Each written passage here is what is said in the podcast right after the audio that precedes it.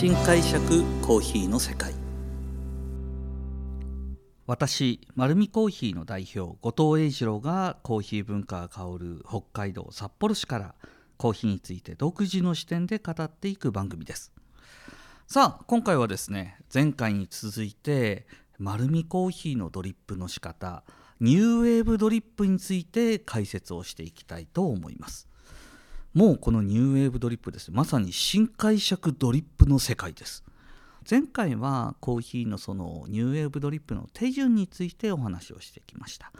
えー、今回はですねこのニューウェーブドリップを採用するまでの検証秘話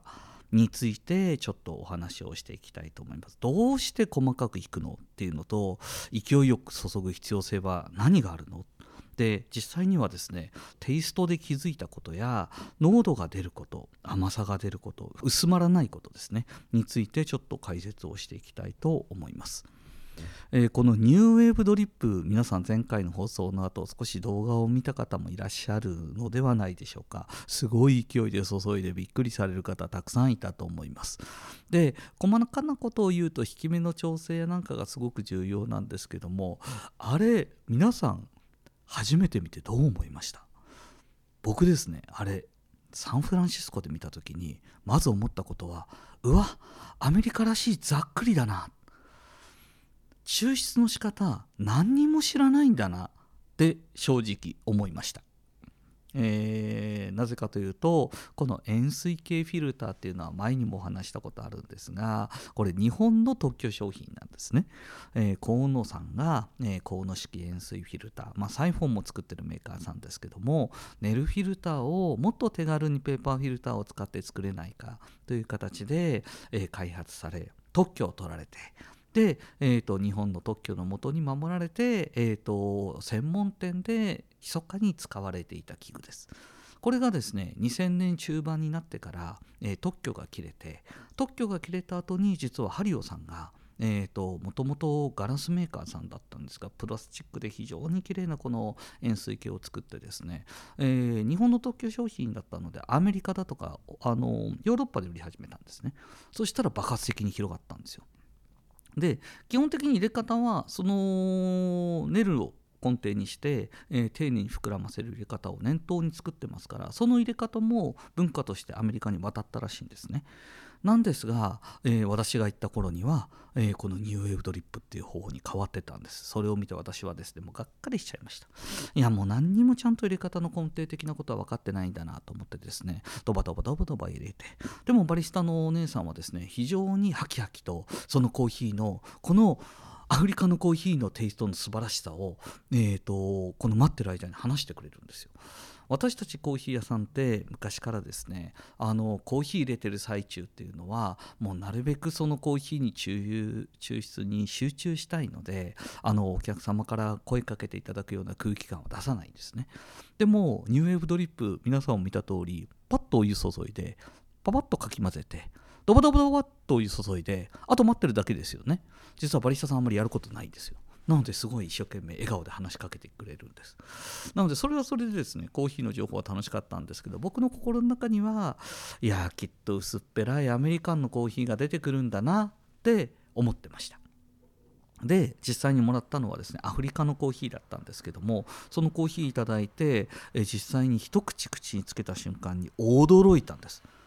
きちっとそのコーヒーが持っているフルーティーな味わいが出ていて特に抽出でも難しい産出の甘さが強く出ていたんですね。あの果実感のある味わいをドリップで再現するのって結構難しいんですよ。えよっぽどいい豆使ってんのかなって逆に思ったぐらい。でもそのエリアでスペシャリティのコーヒーの、えー、サードウェーブのお店に行くとですねどのお店も似たような落とし方をしていてどのお店も綺麗に味が出ていたんです。でそれが実はこのニューウェーブドリップの出会いでした。で帰ってきてからですね僕はあの実は英語はあまり喋れないのでバリスタさんにちゃんとその工程は何でそうしてるのか聞けばよかったんですけどコミュニケーション能力がないのでもう隠し撮りのビデオとえー、遠くから、えー、望遠レンズで撮ったカメラの写真と、まあ、2階席とかから撮ったんですけどもその現場検証みたいな写真いっぱい並べてここに何があるここにあのデジタルスケールがあってここにタイマー置いてあるなみたいな。なんかかき混ぜるヘラみたいになるぞみたいのを映像から全部思い出しながら検証したんです。そしたらですねえー、やっぱりこのコーヒーの入れ方には実は僕の中で言うと正解がたくさんあったんだなというふうな形のことを気づきました。でまずですねコーヒーの抽出の中でニューウェーブドリップなんで細かく引くの？ということなんですけども、えー、これなかなか細かくすることには抵抗があって、えー、と最初の検証の段階でやっぱり中引きよりちょっと細かいぐらいまでしかいけなかったんですけどもどうにもその引き目だとあのドバドバ注ぐと,、えー、と40秒とか1分経たないうちに抽出終わっちゃうんですね。でもビデオを見る限り、えー、と1分半から2分ぐらいかかってるんですよ抽出。あれおかしいぞとやっぱりもっともっと細かくいかないとダメなんだと思って細かく細かく細かく引いていきました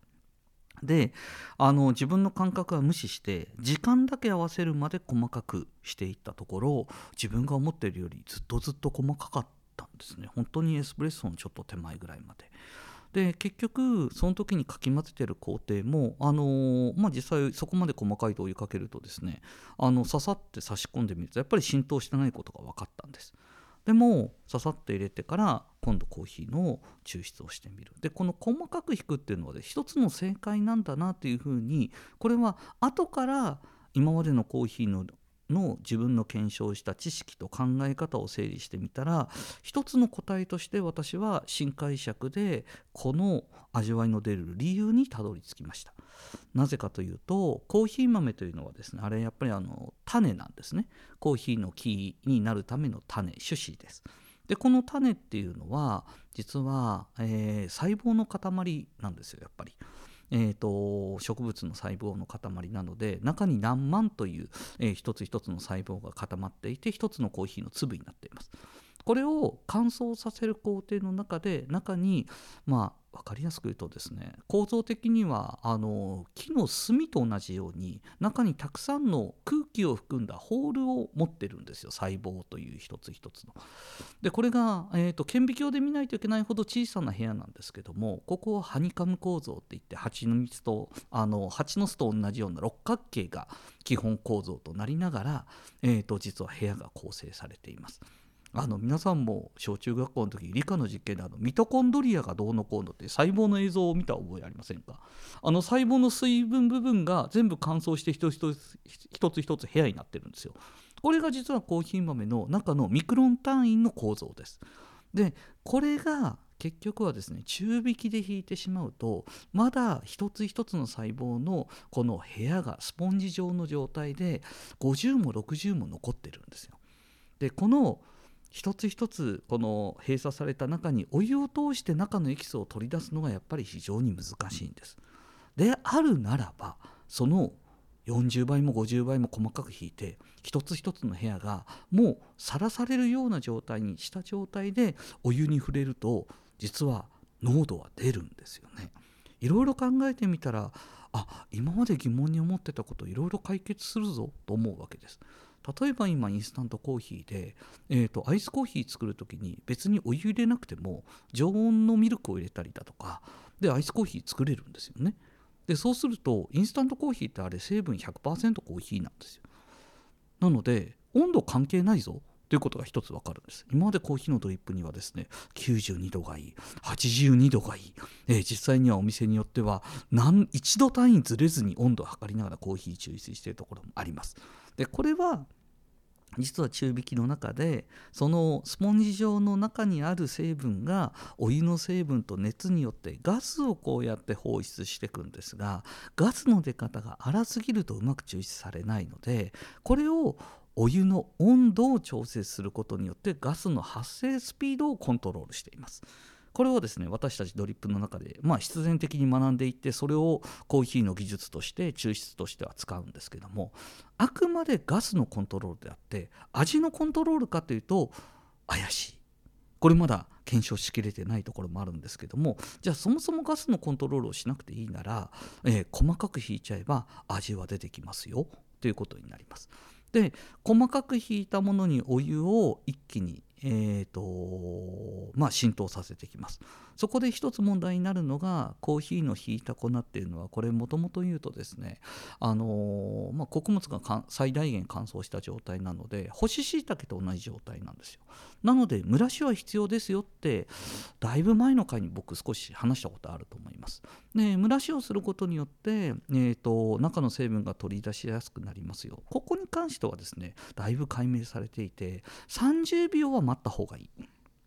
で30秒待つと大体78割エキスが出てくる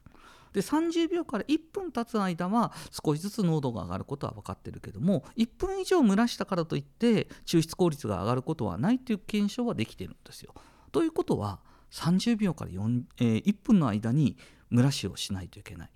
でここで重要になるのがですね今までのネルドリップみたいな入れ方だとか塩水系の中入りのコーヒー豆の蒸らしの入れ方もそうなんですけどもよくよく考えると中心と、えー、ペーパーフィルターの端の部分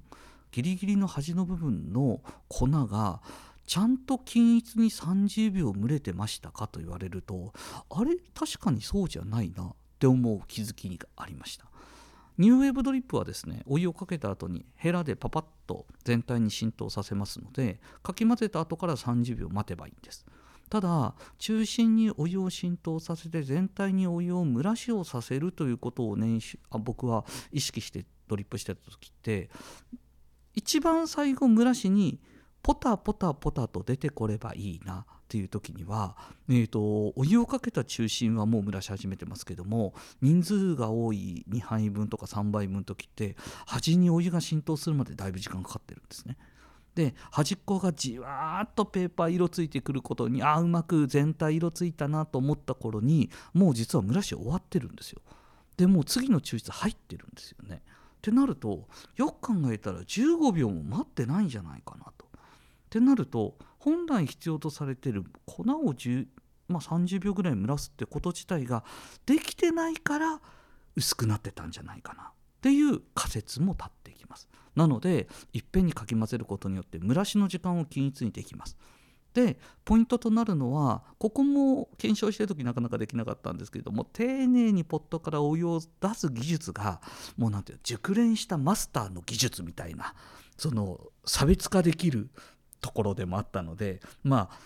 もう本当に受講生なんかもいやあんなに丁寧に静かに一定に出せるって素敵ですよねって言われるとですねなんかちょっとマスターの哀愁みたいなものを感じるちょっと魅力的な部分だったんですけどもそのもうドバドバ注がないといけなくなるわけですよ。でもなんか丁寧に注ぐとですね味出ないですね。映像通りドバドバドバって注いでみると結果濃度が出てることが鑑定してる中で分かるんですよ。あれ濃度出る。でそこで分かったのも実はお湯をためることによってお湯の重みでプレスしてるんですね。なのでいっぺんに溜めてしまって一律に下に流れる、えー、そういう、えー、スキームを作ってしまうと緩やかあの実はそこに溜まってるコーヒーの粉ももう全部お湯が通過していくのでやっぱり濃度が出やすいんだと思います。でこんなことをですね半年ぐらいかけてかな何度も何度も検証しながらやっていくんですけどもここで気づいたことがすごく重要でこのやり方、えーと、簡単だからやるのか美味しいからやるのか明確にお伝えすると美味しいからやるんですよ。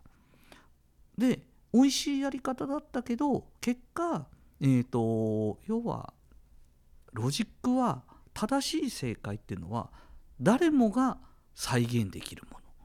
実は不確定要素やまだ、えーと、やり方の解明がされてないものっていうのは多分人にも伝えられないし同じことをさせられないんですよね。でこのニューウェーブドリップのやり方っていうのは同じ一律のやり方して皆さんですね多分丸見コーヒーのお店と同じ味わいを条件さえ揃えれば必ず出せます。ということはこれロジックが合ってるっていう僕の中での答えだったんですよ。で実際にですね、えー、何度も何度も検証の中でやりました今までの本当に丁寧に注ぐ膨らむやり方の、えー、抽出とこのニューウェーブの抽出を同じグラムを使って同じ CC 出来上がるようにしてで極力温度も変わらないように同時に抽出したりとかして、えーと、同じ液体の粉で抽出をしました。コーヒーの粉細かく言うと豆でひいて分けると左右のコーヒーの味は変わるのでもう検証の時はですね2つ分のコーヒーをいっぺんにひいてこのひいた粉すらブレンドをしてえー、味のムラができないようにまでして検証を最新の状態で違いが出る部分を狭めて検証しました。で今度はえー、それを3倍分4倍分に分けてですね A と B というような形でどっちの落とし方をしたか分かんないようにそして A と B の札も何人もの間で、えー、とシャッフルして誰がどう混ぜたか分かんないようにでも記録だけつけておくっていうダブルブラインドっていう方法もとって、えー、どっちの抽出したか分かんないやり方をしてお店のスタッフと何度も何度も飲み比べしたんです。で分かったことはニューウェーブが間違いなくまず濃いということ。濃度が出るということです。同じ豆であれば酸味系のコーヒーでも苦味系のコーヒーでも同じ CC 同じグラムを使った場合は間違いなく濃く出た方がニューウェーブであるということ。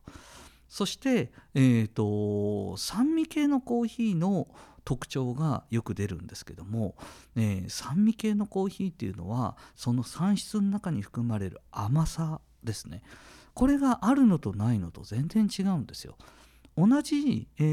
ー、産出であっても甘さを伴わないとやっぱりレモンだとかライムみたいになります。で同じ柑橘系でもここに糖度のある甘さが上がってくるとみかんやオレンジになるんですよ。これはっきりと同じ豆で感じるんです。あニューウェーブはまさに私たちが今やっているスペシャリティコーヒーを再現する上で絶対に必要な方法なんだなってわかるんですよ。そうするとですねニューウェーブドリップで入れたコーヒーの浅入りの今まで中引きで引いてた時には甘さが上がってこないのでこれ以上浅く焼けないなと思ったコーヒー豆もたくさんあるんです。あの酸味ばっかり強くなっちゃって甘さが出ない。でも抽出の仕方で甘さが出ることが分かったらもっと浅く焼いたらもっと香りが出るのにって実は焙煎やってる人は少し気づいてる方もいると思うんですけども、えー、そこの加減をですね、えーと、攻めることができるんですよ。そのコーヒー豆のポテンシャルをどこまで引っ張り出すかっていう許容の範囲を広げることができるのがこのニューウェーブドリップでもうまさにですね画期的なやり方になります。はい。というような形でですねこのニューウェーブドリップ。なんでよく考えたら僕今まで喋れなかったのかなと思ったんですけどもよく考えたらやっぱりその説明が難しい。どこまでつながあの伝わるのかなっていうのは一部思ってたところと、まあ、札幌でしかこれ私今やってないのであの全国の皆さんにお話してもなかなか分かりづらいかなというふうには思ってたんですが今回はこのニューウェーブドリップをですね皆さんにお伝えして、えー、家で美味しくなるための本当に僕にとっては新しい新解釈ドリップの世界になっています。でどうしても今回もですねお話だけだと分かりづらいことあると思います。えー、丸るコーヒーのホームページにこのニューウェーブドリップの動画をつけております。そしてちょうど今回この放送が流れる頃札幌では雪まつりがやってるでしょうか。雪まつりを見に札幌にいらっしゃった際には大通りにですね近辺に4店舗5店舗ございますのでこのニューウェーブドリップって本当にどうやってやってるんだろうってぜひ見に来ていただきたいと思います。